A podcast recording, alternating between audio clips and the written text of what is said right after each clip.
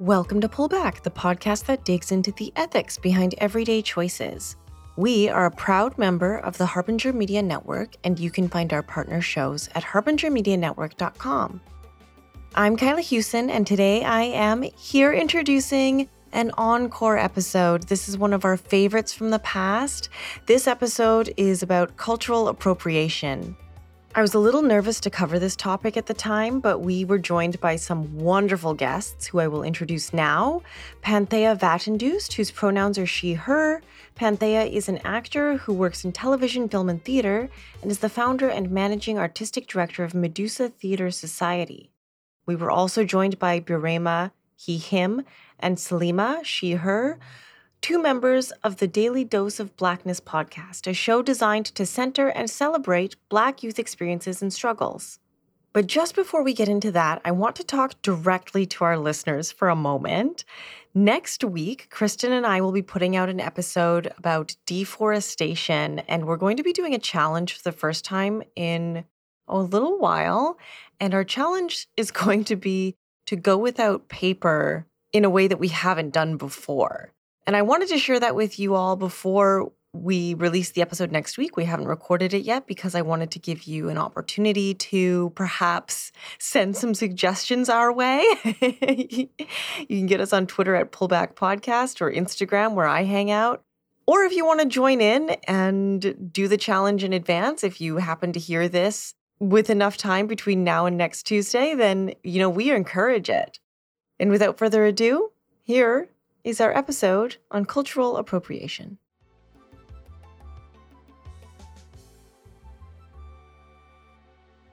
I was nervous to take the lead on this episode. Uh, Kristen's usually the the research person, but she was like, "No, Kylie, you can do this one."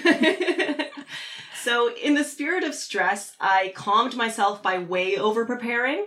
I listened to over 25 episodes of other podcasts talking cultural appropriation and have already shared the best ones on Twitter. Although anyone listening who wants to find those again, you can head to our research notes and I'll link them there as well. I've made notes on discussion points from the book White Negroes When Cornrows Were in Vogue and Other Thoughts on Cultural Appropriation by Lauren Michelle Jackson. But I encourage interruptions. and if we don't make it to every discussion point, or even most of them, or even any of them, that's more than welcome.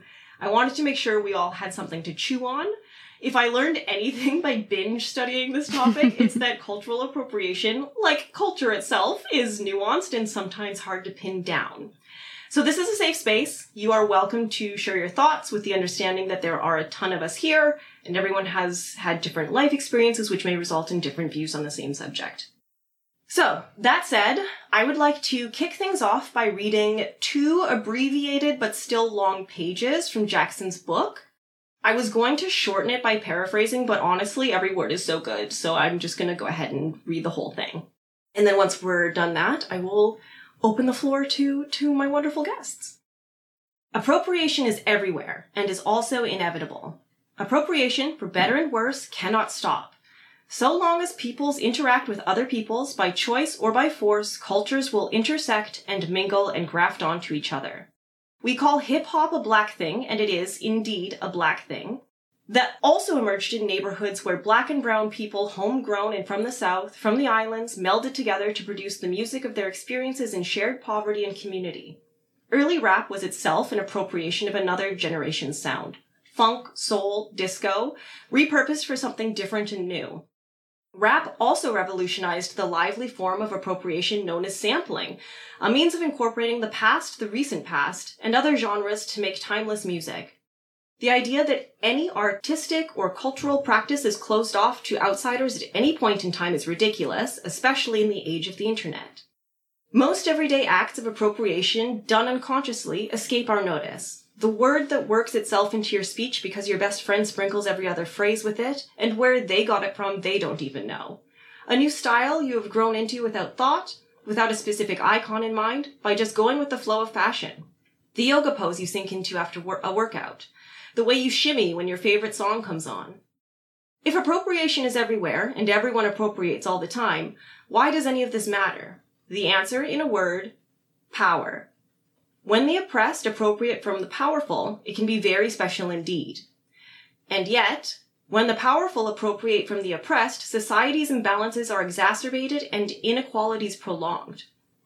In the history of problematic appropriation in America, we could start with the land and crops and cuisine commandeered from native peoples along with the mass appropriation of the labor of the enslaved. The tradition lives on. The things black people make with their hands and minds, for pay and for the hell of it, are exploited by companies and individuals who offer next to nothing in return. White people are not penalized for flaunting black culture. They are rewarded for doing so financially, artistically, socially, and intellectually. For a white person seeing, citing, and compensating black people, however, has no such reward and may actually prove risky. According to a 2018 report by the Samuel Dubois Cook Center on Social Equity at Duke University, black households hold less than 7 cents on the dollar compared to white households. The research also found black households with a college educated breadwinner hold less wealth than white families whose breadwinners do not have a high school diploma. White households with unemployed breadwinners have a higher net worth than black households whose breadwinners work full time. Controlled for income, black families save at a higher rate than their white counterparts and spend less than whites. So that's the end of the quote, and obviously this is a, a book that's centered on the American experience, but I, I don't think that it's too far off of um, what we might see in other Western, especially Western countries. And uh, it's focused on the Black experience, but I, again, I don't think it's too far off of what we might see happening to other cultures. So I was going to just kind of uh, go around one by one and ask each of you to introduce yourselves, maybe tell us something interesting or fun about you, and then let us have your opening thoughts to start us off. Panthea, would you mind going first? Sure. Uh, my name is Panthea Vatandoust. I'm in the performing arts. I am Iranian, born and raised. I immigrated here as a teenager. And all of a sudden, I can't find a single interesting thing about myself. well, we we heard in warm up that you're a big cat stan, so I am. I'm a huge cat stan. If your cat hates all human beings, that cat will love me. I am the cat whisperer. well, we were also talking pre-show that uh, I know that your name autocorrects to Panther, and that's just the name you go by on um, some social media sites. So, yeah, I um, actually have a, a somewhat uh, funny story about that. A couple of years ago, at my restaurant at this restaurant job that I had, uh, my nickname was Panther for that exact same reason because every time people would try to text me, it would autocorrect to Pan- to Panther. And uh, one time, someone asked me if my parents had named me Panthea because it's so close to Panther, and it caught me so off guard because I'm Iranian and I, I, was born in a different country that doesn't speak English. And so the pronunciation won't even be the same. And I just thought that was the funniest thing in the world. You're like, no, my parents did not do this on purpose. yes, they researched in case one day we immigrate to a to an Anglo country. Yeah. oh, what a question. Any opening thoughts on uh, the subject matter or or the quote I just read? Yeah, I've actually, interestingly enough, because of some recent experiences. I mean, I I'm quite active in the film community um, as an a beginner activist, I guess. And something that I've come across a lot, especially over the last year and a half, is this uh, massive grouping of any and all non-white people. And so when I was uh, when Kyla approached me to to participate in this episode of the podcast, ever since then I've had this uh, kind of disclaimer running in my head, and I actually really want to say it. And the disclaimer is that basically any and all things that I share on this podcast on this episode is strictly my views, and they don't even represent the views of all Iranian people or even all Iranian women. And I don't know why this concept has has come into effect that all non-white people have the exact same views, opinions, preferences, political uh, leanings, etc. But these are just like I don't even represent my entire community. It's just me. Oh, but Panthea, I asked you here because I thought you did represent the entire Iranian community. So all of Middle East, North Africa, that's the me. whole region. No, no, no. Yeah so yeah, that's the disclaimer that I kind of wanted to bring up. But I also really appreciated this reading because another thing that pops into my head is that I, as an Iranian person, I'm I'm really light skinned. Even as an Iranian, I have some I don't know whatever my lineage, and so the way I'm affected by any sort of race based assumptions is very different than a dark skinned black person would. And so I really appreciated this reading right off the top because it, it brings to focus uh, one of the groups that is so devastatingly affected by race based assumptions, by cultural appropriation, by systemic racism. Salima, did you uh, want to introduce yourself, tell us something interesting, and then let us know your thoughts on this subject? Yeah, um, hi, my name is Salima. I was born in Canada, but my family's from Sudan. My family moved here in 2001.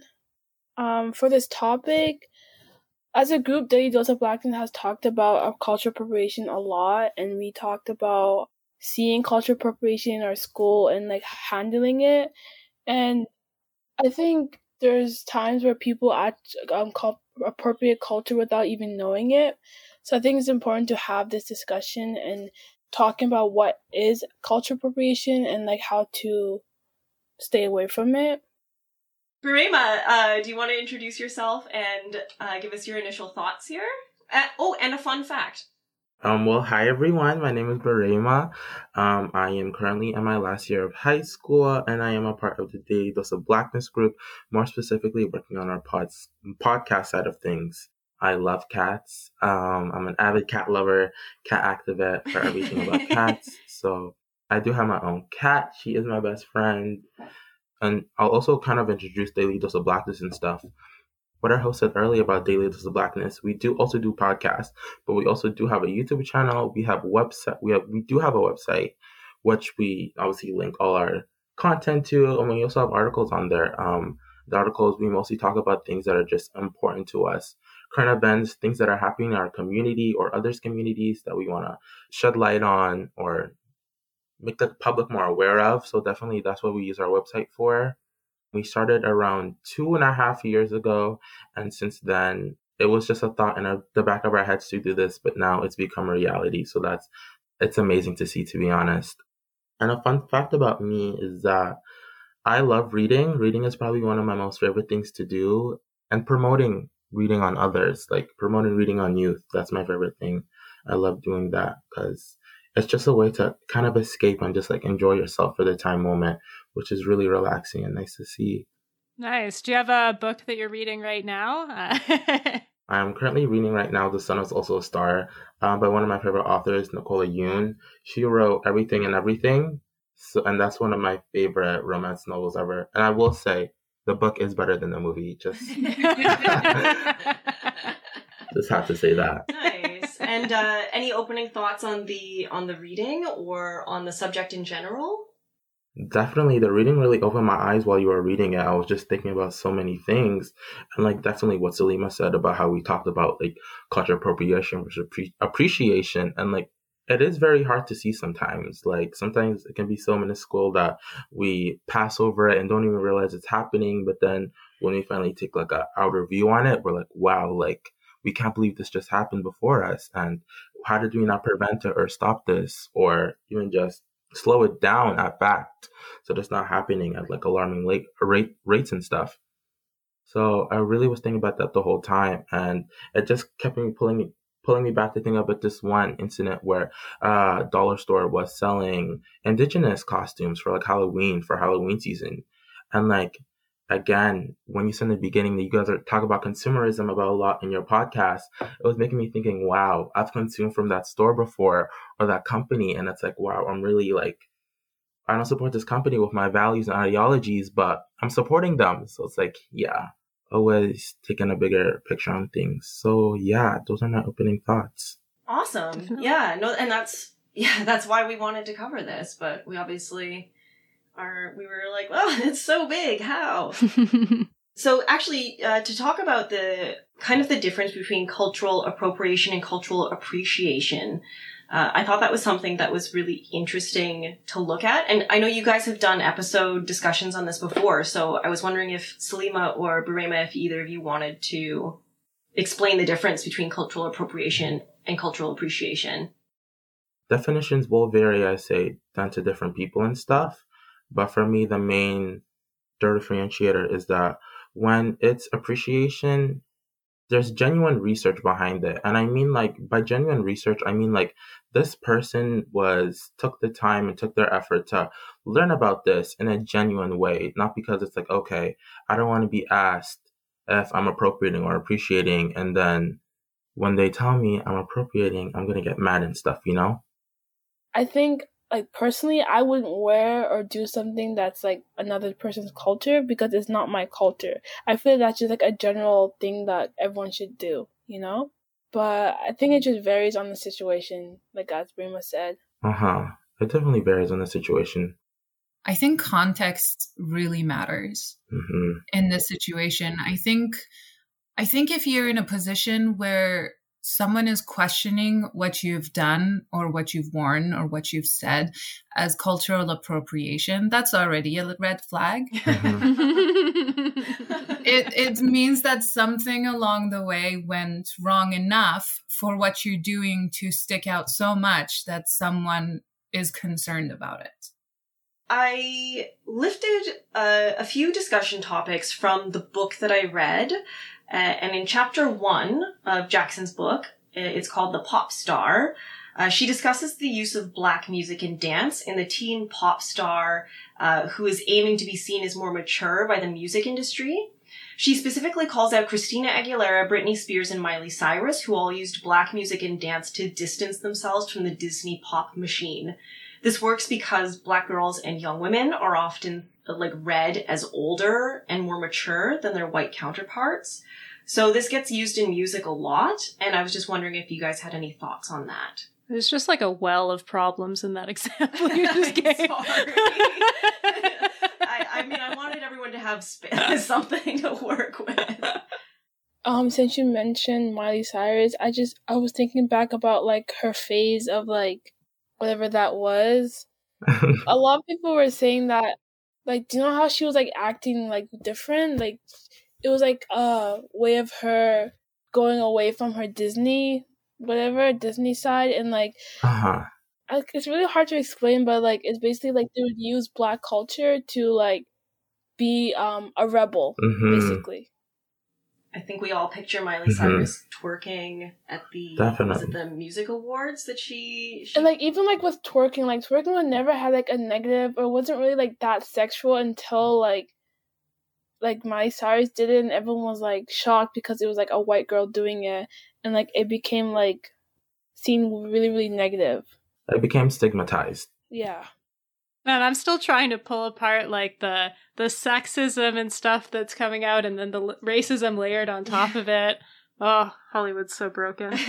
There's so much in there because what does it say about I don't know, like North American society's view on black culture if a white girl using the music or dance means that she's too dangerous and like Yeah. too mm-hmm. sexual or too inappropriate. Like there is so much negative connotation attached to it for it to actually work in the way that it that it did, and that's the problem. It's just so sad. I know that one's a bit of a bummer.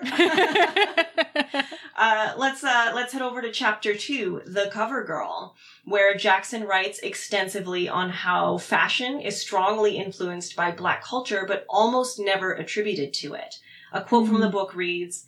An August 2017 article in British GQ credited Harry Styles with bringing thick, ostentatious men's rings into fashion, like men of color on the street haven't decorated their hands that way for decades.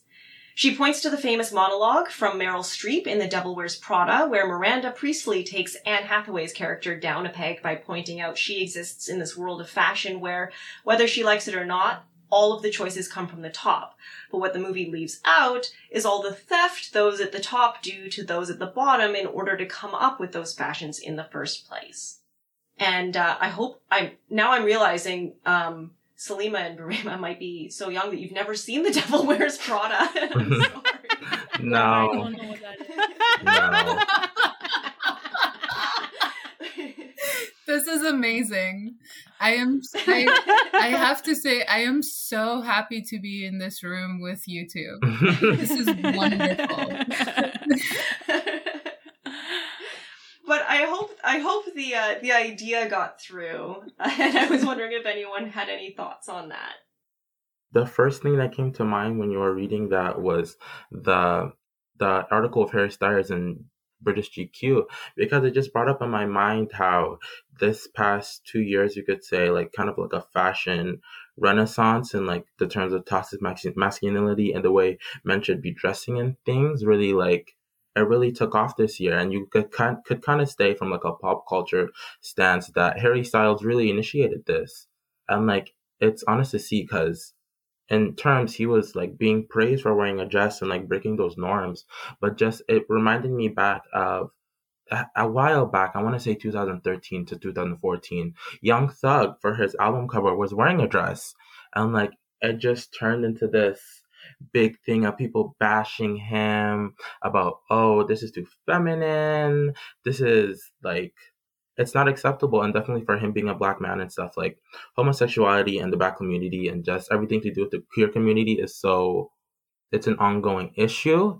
It would this was really sad to see you know sad to see like not even from the black community but just overall the internet community and you can say people were just bashing him for doing this. And like fast forward now a couple years later you can't say that oh progression in these few years have changed but can you really say that? And it's like in terms it's because a black man did something but now a white man is making it popular. So yeah.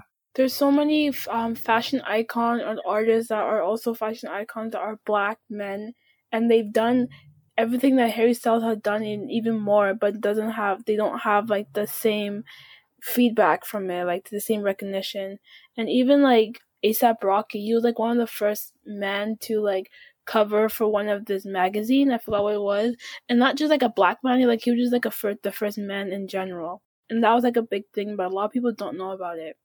As you were doing the reading, the thing that popped into my head is uh, I think it was about a week ago. Uh, Billy Porter actually uh, slammed the the Vogue, the American Vogue uh, magazine, for having Harry Styles be the first man to be on the cover alone and uh, he's wearing a dress and in the spread like in the in the photos in the inside of the magazine allegedly he's also wearing like a series of dresses and uh, billy porter has like slammed it saying that uh, him as a black gay man wearing gender fluid uh, clothing for many years now uh, he has never been offered and so the this type of opportunities afforded to Harry Styles and someone like Billy Porter are completely different. But even as I'm saying it out loud, then the, there's a question of yes, Harry Styles is arguably a global phenomenon, whereas Billy Porter is not. That's where the power imbalance comes in, though, isn't it? Exactly. The fact that uh, as soon as Harry Styles started wearing more gender fluid clothing, all of a sudden his status went up even more. Mm-hmm. Whereas when a non white person does it, suddenly they're not marketable and they're confusing and they're pushing their agenda on the general public, etc., add in whatever negative review you can think of. Wasn't there there was Lil Nas. this yes. I was like, who who was Fox News mad at this summer? I can't remember. It was Lil Nas. That was so funny because when you were just saying that, Panthea, I was literally just thinking of him. I was like, wow. So great minds think alike. Final thoughts on this subject? Um, I guess so we brought it up. Um, so funny how we were both thinking of Lil Nas X and like in my mind, I was just thinking about, okay, Panthea just said all these great points, but it's like now there's someone actually like defying these points. Like, wow, Lil Nas X is like kind of, you could say now, an icon for breaking these toxic masculinity molds and just like living his true life as a queer black man. So it's like, wow, someone's really doing it. But at the same time, in my head, the I'm like, but why? What shifted? Like, what's changed? Like, is because maybe the world knows it's finally time to give black creators their credit, but is it just like, is it just like a one time thing? Like, I don't know. It's just in the back of my mind. It's amazing that he's being able to do this, but just what took them so long is kind of my question. Yeah. He also already had to put up with that bullshit about like whether his songs counted as country songs or not. Oh, so yeah. yeah, Oh, yeah. yeah. Uh-huh. Oh, I forgot about that. But yeah, I guess Yeah. I don't know. When it comes to that, what upsets me the most is just how sh- like shocking it is to see because nobody else is able to do it. So Mhm. it's just like, oh, look at look at him breaking the mold, and it's like, well, there's lots of people over the years who would have broken the mold if only they'd been allowed. yeah, totally. And it's just funny to me, like my sorry, my last point. It's just like funny how it's a shocker why he's doing it now and stuff. And definitely by mean shocker, like to the black community, how like someone's doing this. But like if you think about it, blackness is inherently queer. Like there have always been, there will always be, and there are black queer people and like trying to like detach the black queer experience from the black experience is valid and like I do understand that. But like we need to use this and unify the term blackness by not taking any other piece of identity and just putting it in its own box when and we just generally are fighting the same battle. So yeah, that's my thing on that. Mm-hmm. In chapter five, the meme, Jackson just uh, she writes about digital blackface, the practice where racists and misogynists use generic photos to present as who they are not, often women of color, to create disagreement among activists. The goal is to make causes look flimsy or extreme to quote unquote allies on the border of movements who are inclined to believe hoaxes that they wish were true.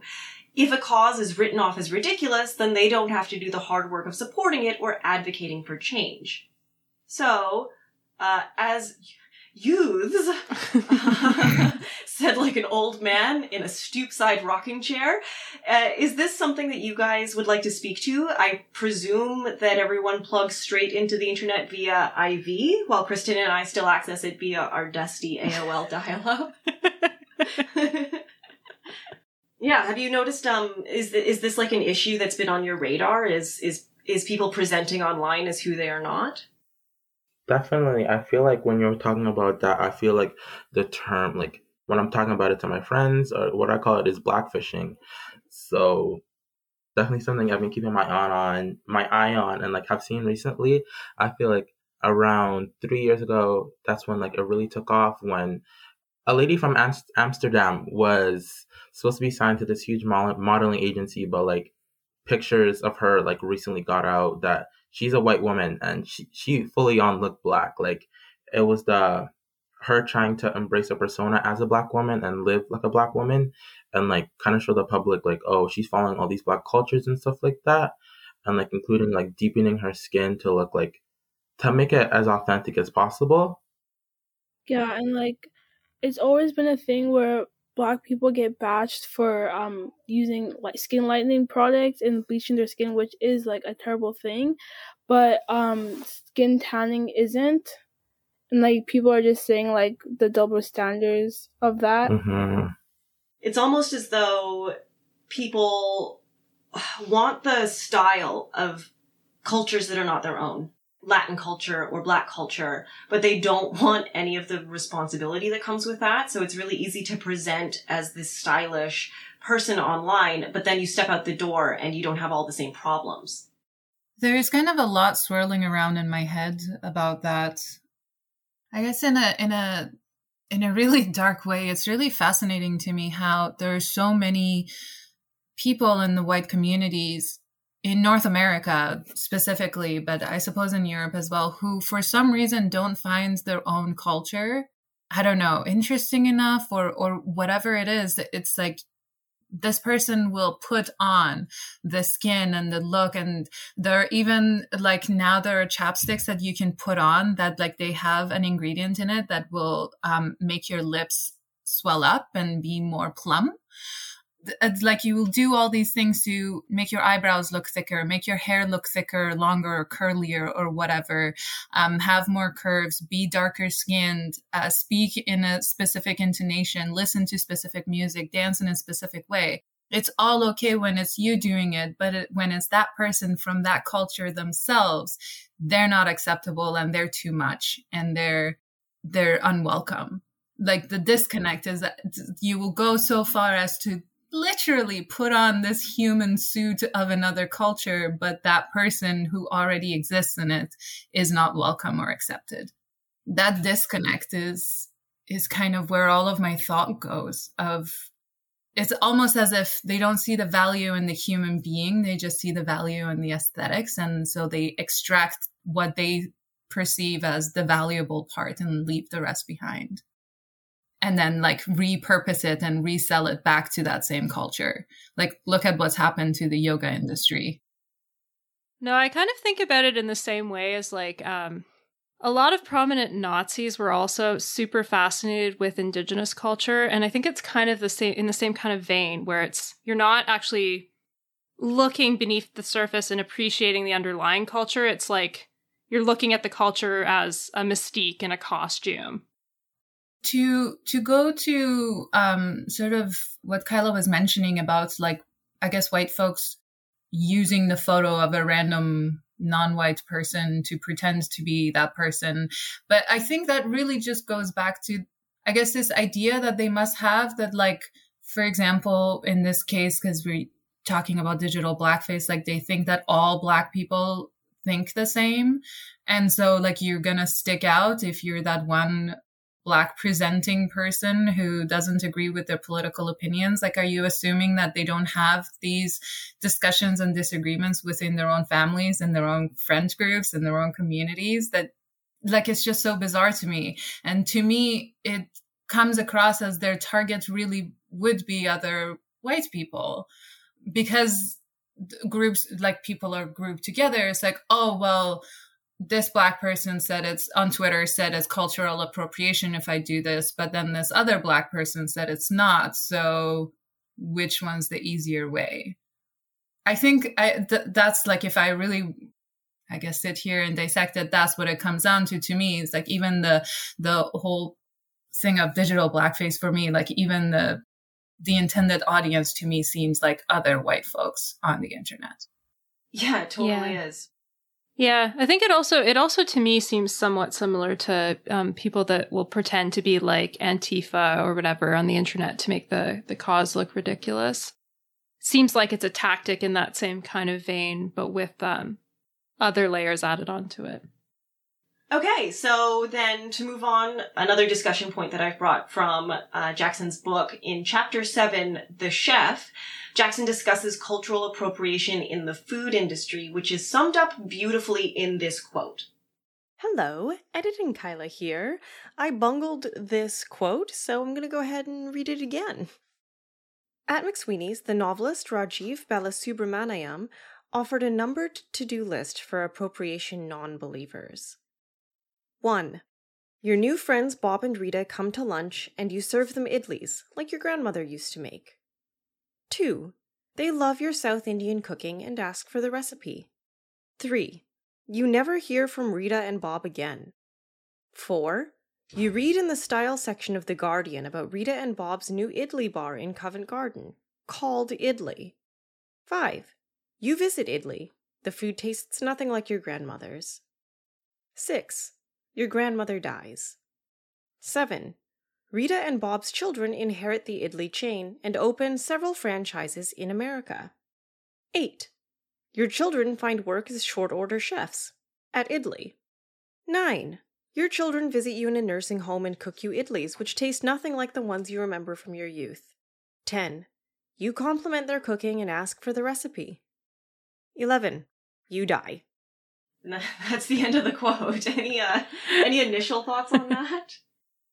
the beginning of it when you were talking about cultural appropriation and appreciation in food i just kept thinking about veganism and how veganism has has been taken over and the mastermind behind it was the uh, the young white mil- millennial who just got out of college and is finding themselves that's what veganism looks like to some people and it's so funny how we've kind of like whitewashed veganism when you can say a majority of South Asian cuisine cuisine is vegan and a lot of dishes in like Central Africa, Western Africa, all of these dishes are vegan that people are cooking, but now it's like, oh, when a person of a different race or ethnicity tries to do it, it's like, okay, this is them emulating a new way of being white when necessarily it's not.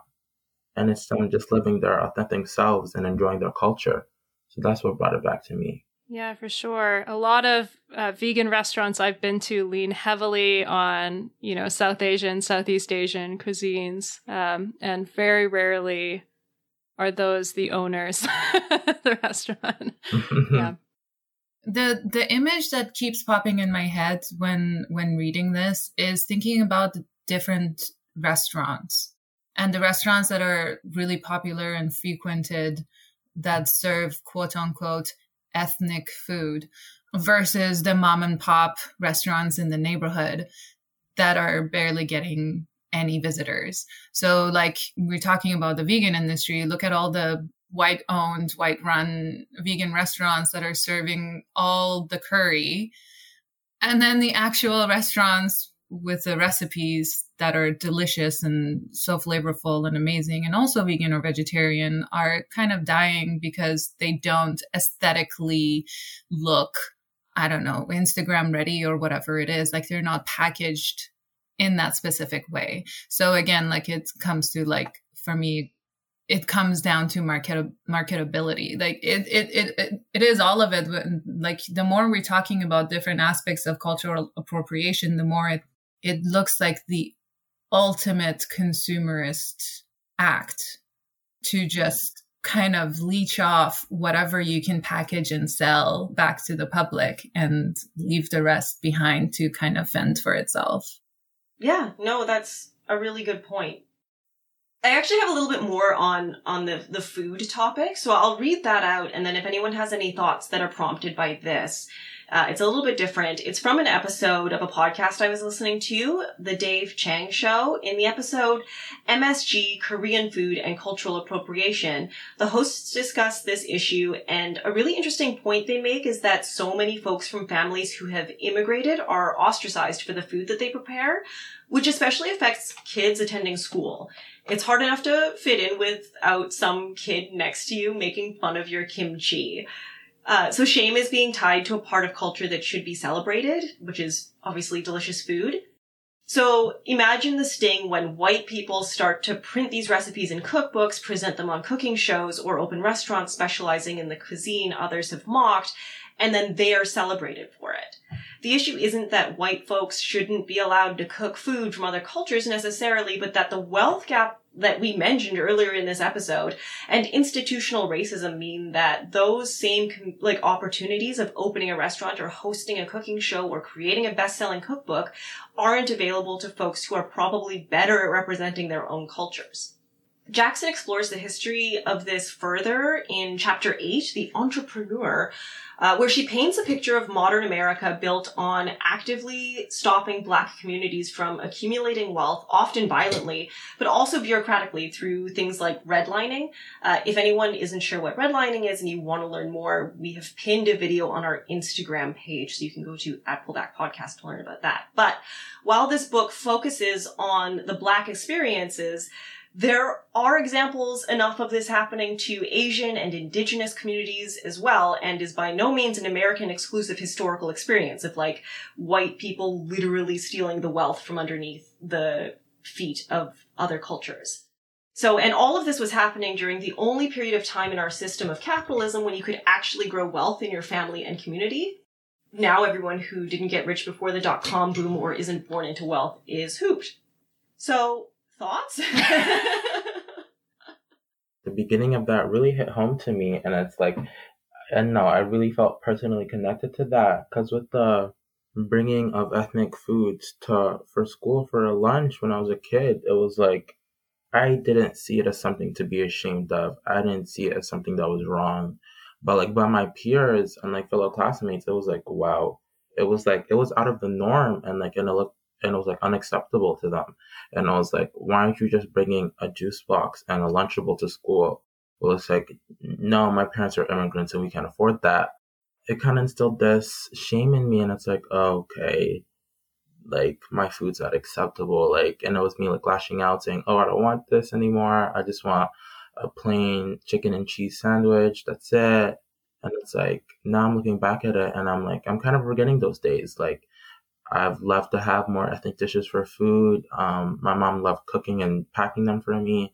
And like kind of like letting those outer forces get into me and stuff is kind of a bummer, but at the same time, it's made me learn. And I'm kind of grateful that happened to me. The one thing that like stood out to me was when you talked about how like people taking like the Korean dishes and like making cookbooks and like opening restaurants when it's like not their culture and stuff like that. Um, that just reminded me how like recently, like when COVID first started happening, there was a lot of Asian hate and like a lot of Asian crimes and stuff like that. But then now, like especially on TikTok, there's a lot of like things that are trendy that are Asian related, like K dramas and like the food. And then I know like the Asian community are like, oh, you guys were just hurting us like a couple months ago. Like, like it's kind of like the switch up was just like really fast and like odd to them. Salima, um, uh, I'm glad you brought up the the concept of like how like K dramas and and Asian culture is all of a sudden like the trend, and I think it uh, honestly has a lot to do with K-pop, some of which I personally enjoy. Who doesn't? Yeah, I'm not gonna lie, I'm a huge, I'm a huge K-pop fan. Listen, BTS has a has a special place in my heart. this, is really, this is really off topic, but I need to know your BTS bias. Oh okay. I have like three for different reasons.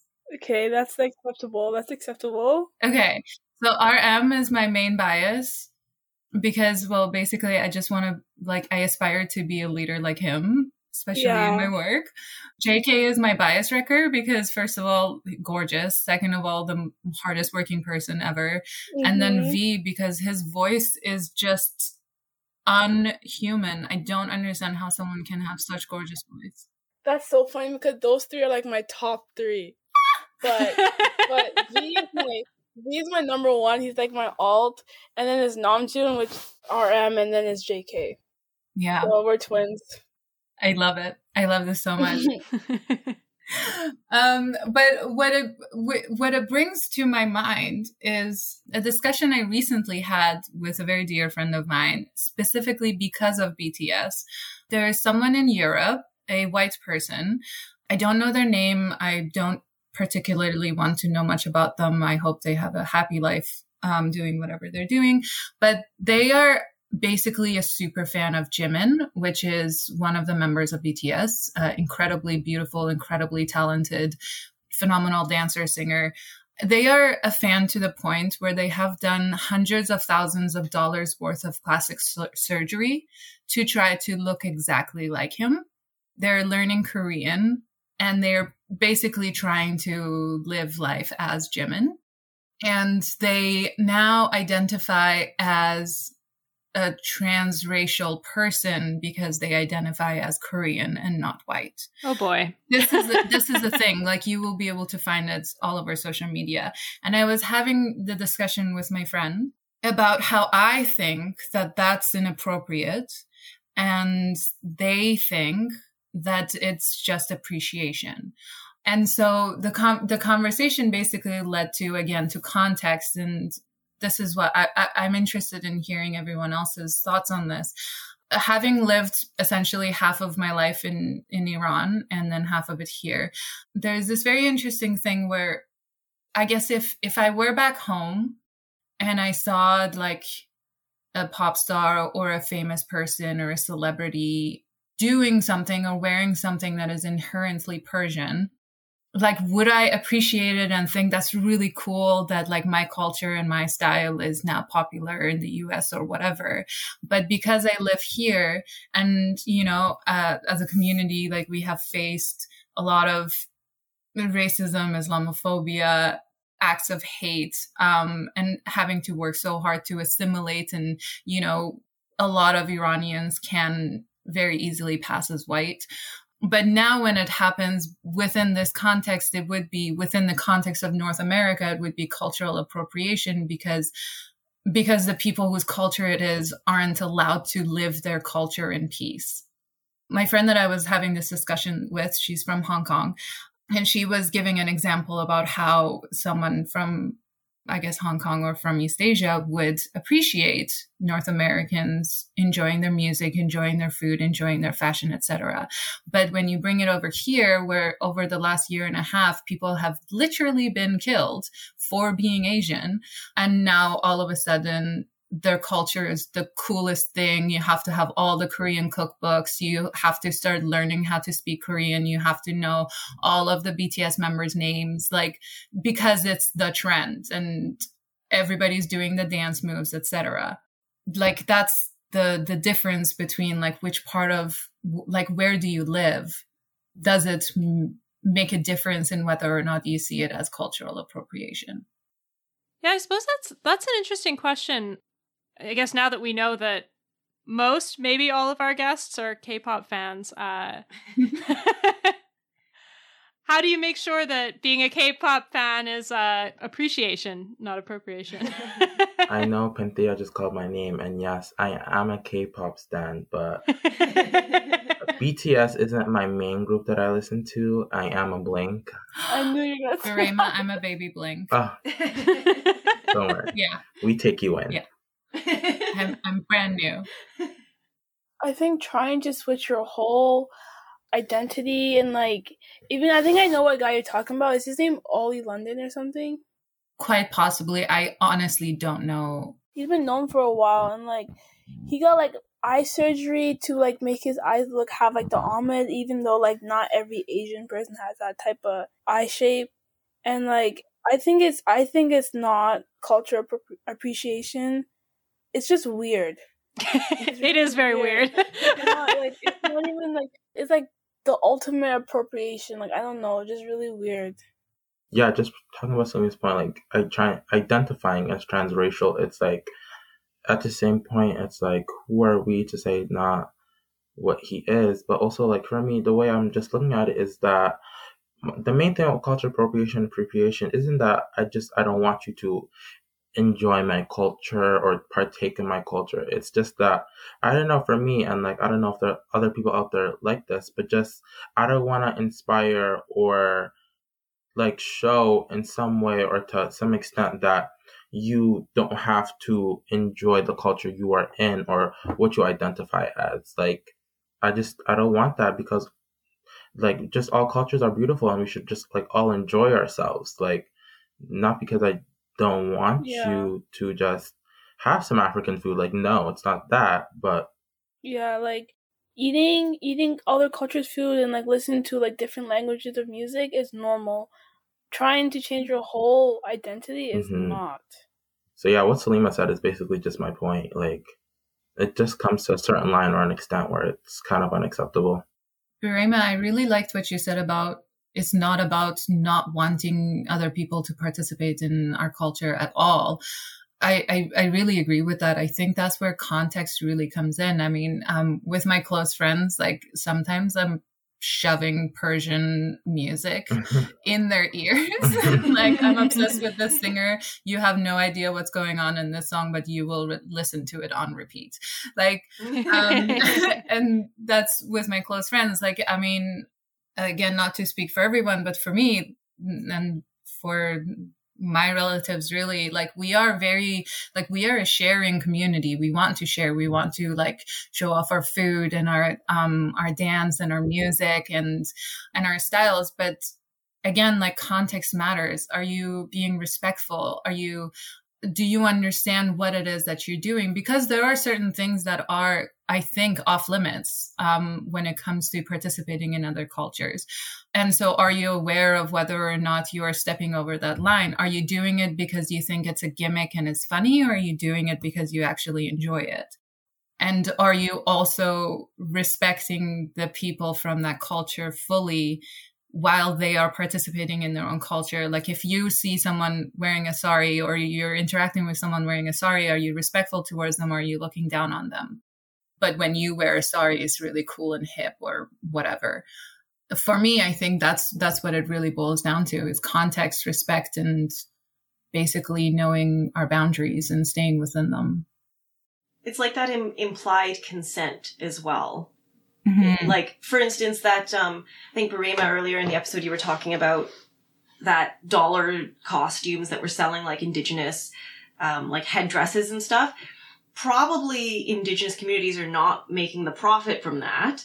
And um, I think I actually saw that same story that you did, and they were like actively protesting it. So it's like no consent has been given. There's no permission, and it's very, it's just, it's disrespectful, and it's like obviously disrespectful. But then the company turns around and says, "No, we're honoring. This is the intent," and it's like it's not, it's not about intent. It's about how you've made other people feel and whether or not you're being respectful. building off of that um, it makes me think about how like you can have these individual ethics where you're making sure that you're actually appreciating respectfully and um, that you have are coming from a place of like wanting to legitimately engage but i wonder if anybody has any thoughts about like when you were reading your food quote i was thinking about the bon appetit issue that happened um, last summer where there's uh, information that came out that basically Bon Appetit was really underpaying, um, Or not paying at BIPOC. yeah, or not paying at all, um, BIPOC content creators. Um, and in many cases, they were providing the tools for white presenters who then got paid for the cuisine that these BIPOC creators were um, were making. I don't know if you guys have any thoughts on how to sort of engage those kinds of issues as a as a consumer. Uh, I don't know. It seems a lot trickier. I will say when you said how to combat these consumerism issues and like definitely things of like and I think Panthea brought it up too, like with participating in things that are of other cultures and like showing that appreciation is that you know when it comes to like larger corporations like you know the mainstream supermarkets like instead of getting our you know our worldly goods from there let's try um a local asian superstore across the street you know let's try a local pakistani butcher shop like you know let's try those because like again those are directly going to the people Great. I love any advice that um, is to to shop for more food. to that. shop for more food in more places. I'm not familiar with the dollar store indigenous costume story, but I don't need to be familiar with this specific story to be familiar with the story.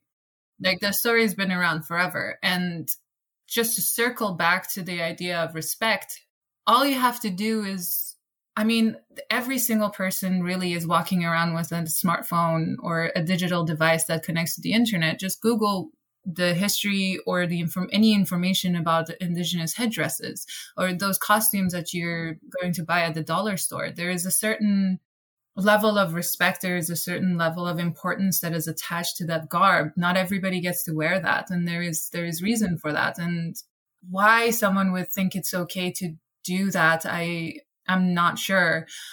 But when it comes to sort of voting with our dollars, I think that we just we just have to be willing to do some work, to spend some time. And it is difficult and it is challenging and it can be frustrating. And I think it's important for us to like, I don't know, give show ourselves a lot of grace, but also hold ourselves to account when we can. Like to to not just be like, oh, well, I don't know, and I'm going to continue to willfully not know so that I don't have to change anything. At this stage in our lives, with the amount of information out there and how unbelievably easily accessible it is, there is really not much excuse for not knowing that what you did was wrong. I'm probably just gonna add on to what she was saying, but like really stressing enough, like putting yourselves in these like uncomfortable situations and talking about it because like the problem that kind of makes me the most upset is that when engaging with a person you know who hasn't like more specifically white people who haven't really like yeah. had those con- hard conversations about race and like privilege and things like that it's like now i'm starting to feel uncomfortable because you're uncomfortable and it's like uh now i'm gonna probably double back on what i originally wanted to say because i don't want you to like you know feel some type of way and at the same time it's like why why can't they not Mm. feel some type of way because Yeah. like they need to like to really like understand what I'm trying to grasp at or get at. It's an ongoing battle, so that's why like really what you were saying, Panthea, like encouraging them to talk to a close group of friends, like do some research on Google and stuff, and like if you're not sure, come ask me, but you know, in a polite and respectful way. So yeah, yeah.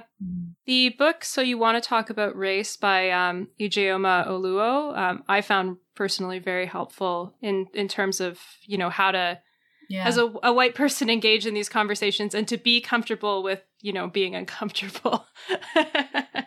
Uh, I work for a school district, and they have been making, well, not making, they've been uh, allowing the staff members to do a lot of like anti-racist training and taking a lot of um, webinars. Plus, of Mm. course, Panthea and I have been working together on this um, artists conference that we were working on that had a lot of these workshops as well. Mm. And I think the number one thing that they all had in common was just explaining about how to apologize when you're wrong, which is not by stating your intention, like the company selling indigenous headdresses for Halloween, where they're like, "Mm, well, we don't intend to be racist. We intend to be respectful.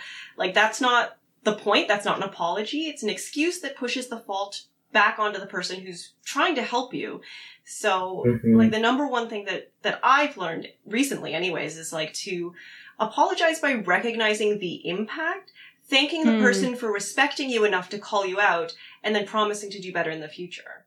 Yeah, just like when you were talking, I was just thinking about how this past year, definitely with like the things that happened last year during the pandemic and the USA with George Floyd and things like that. It just like it made me think of a term called gaslighting, which I recently only came to know of like this past year and stuff from what was going on and things. And it was like just bringing me back to where when people do apologize, like how you were describing, it's a form of gaslighting. It's like saying, "Oh, I didn't mean to offend you by calling you a racist term, but I am sorry you took offense to that." yeah. Oh, yes. like looking back, like that's how I've had so many apologies when things have been done wrong to me and things. And like before, I would say I wasn't aware of it, so I couldn't like act now. But now I'm really like really pushing that to get rid of that form of an apology and really like making it genuine and things. Because like gaslighting is not only harmful to you, but it's really it's a really degrading thing that can happen and like really ending that is something I'm really trying to do. Yes, the non apology apology. The I'm sorry you feel that way, but I'm not sorry for what I did. Uh-huh. Apology. I think the last sort of thought that I want to leave this discussion on uh, is just the the one of again this came up from like a lot of the workshops that I've been doing recently, um, and it's about cultural humility, which Mm. is the act of hearing and appreciating the truth of people who are different from like from different cultures or racial backgrounds. It requires making a conscious effort to learn about the values and norms upon which cultural practices you don't understand are based. When something isn't understood, it can be seen as meaningless at best and offensive at worst. And all it takes, as Panthea and Salima um, and Barema have like all pointed out, is like literally a tiny bit of research. Just Google it once. Sorry, if I may just briefly interject here. I do want to just say that that's not like this isn't just something that's for white folks to do. It's for for me as well. I just because I'm not white doesn't mean that I know any and all things about any and all races that are not white um, and all cultures and all pra- practices. Like I am still actively learning. I'm learning about the indigenous community near me in Canada about the history. I'm learning about the Black experience in Canada. I'm, I'm learning about the East Asian experience. Like these are all like knowing basically it's okay to not know, but it's not okay to not do anything about it. It's okay to to like recognize that I do not know this, but then that's just the starting point. What do I do about it? I go do some research.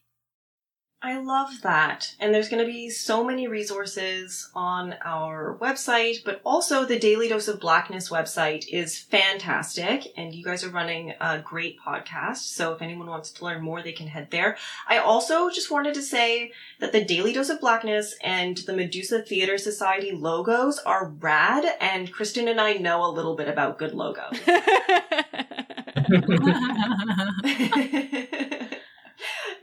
did either of you, Yes. Salima Barema, did either of you do the logo for for Daily Dose of Blackness? Um, no. Um, one of the members in our team, she's like a really good artist, and she does um animated art, and she did it herself. That's awesome. Yeah, it's it's a cup of coffee spilling over, and the name of the the production just coming out of the liquid, and it's it's fantastic. I love it. and uh, Panthea's Medusa Theater Company is just it's a just a fabulous drawing of Medusa, isn't it?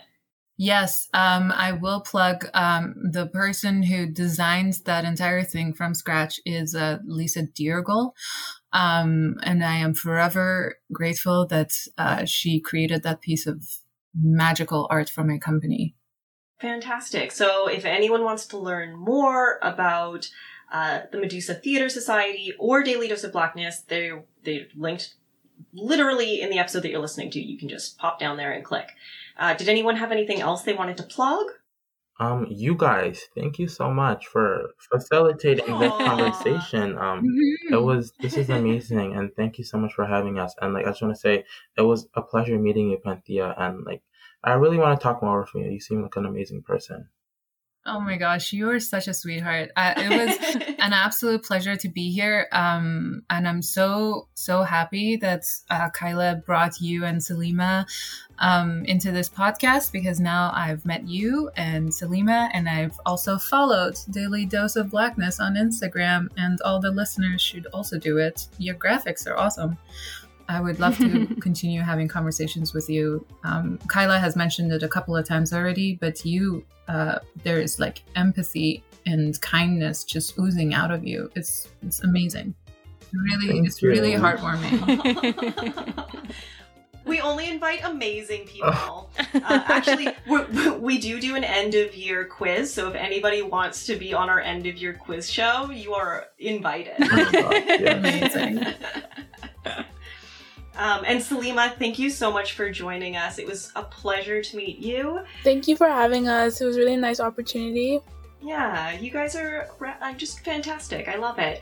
Uh, if anyone wants to follow them, I'll link to it. And then, of course, you can follow us at Pullback Podcast. But uh, that's it for today. Thank you for listening.